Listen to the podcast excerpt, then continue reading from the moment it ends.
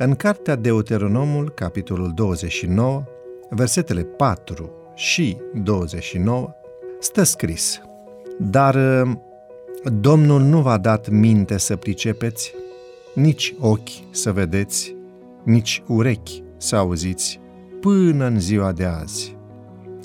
Lucrurile ascunse sunt ale Domnului Dumnezeului nostru, iar lucrurile descoperite sunt ale noastre și ale copiilor noștri pe vecie, ca să împlinim toate cuvintele legii acesteia.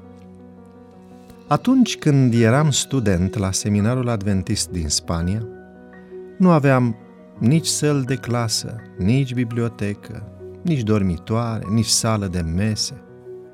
Profesorii ne predau cursurile la ei acasă și noi îi însoțeam în munca de pastorație pe care aceștia o făceau. Era o epocă eroică, dar fericită. În această școală peripatetică, așezați ca și Pavel la picioarele lui Gamaliel, în cazul nostru pastorul Isidro Aguilar, am învățat să descoperim și să explicăm Sfintele Scripturi. Se întâmpla ca necontenintele întrebări ale tinerilor avizi de cunoaștere, cum eram pe atunci, să-i ridice reale dificultăți pastorului Aquilar. Dacă nu avea la dispoziție un răspuns, ne spunea, notați asta pe lista verde. Când vom fi cu Hristos în împărăția cerurilor, El ne va explica. Și această curioasă listă verde se lungea zi după zi, plină de întrebări, fără răspuns. Nu ne-au fost descoperite toate misterele științei mântuirii. În textul din această dimineață, Moise admite că poporul Israel avea probleme în a înțelege planul divin în timpul exodului lor. Situație pe care apostolul Pavel o formulează astfel. 15 secole mai târziu. Acum vedem ca într-o oglindă în chip întunecos, dar atunci vom vedea față în față.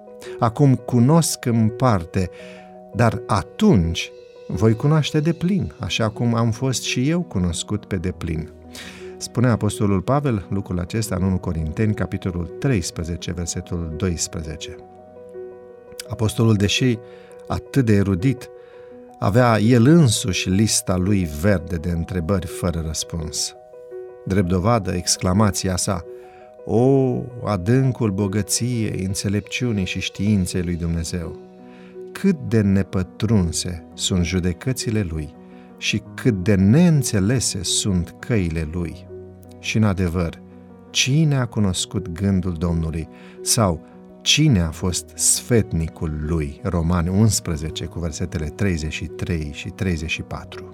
Totuși, în fața tăcerii cerului în privința adevărurilor pe care nu reușim să le înțelegem în această viață, în veșnicie la școala cerului, nu vom termina niciodată de descoperit și de sondat celebrele răspunsuri la întrebările noastre de pe lista verde.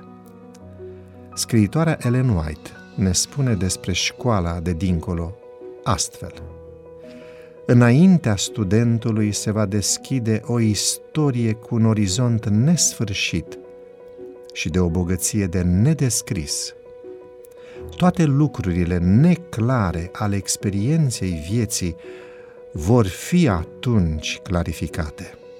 Acolo unde pentru noi nu exista decât încurcătură și dezamăgire, țeluri spulberate și planuri zădărnicite, se va vedea un scop grandios de neoprit, victorios, o armonie divină.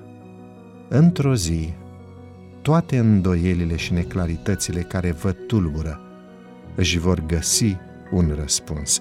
Pregătiți-vă astăzi pentru acea zi. thank you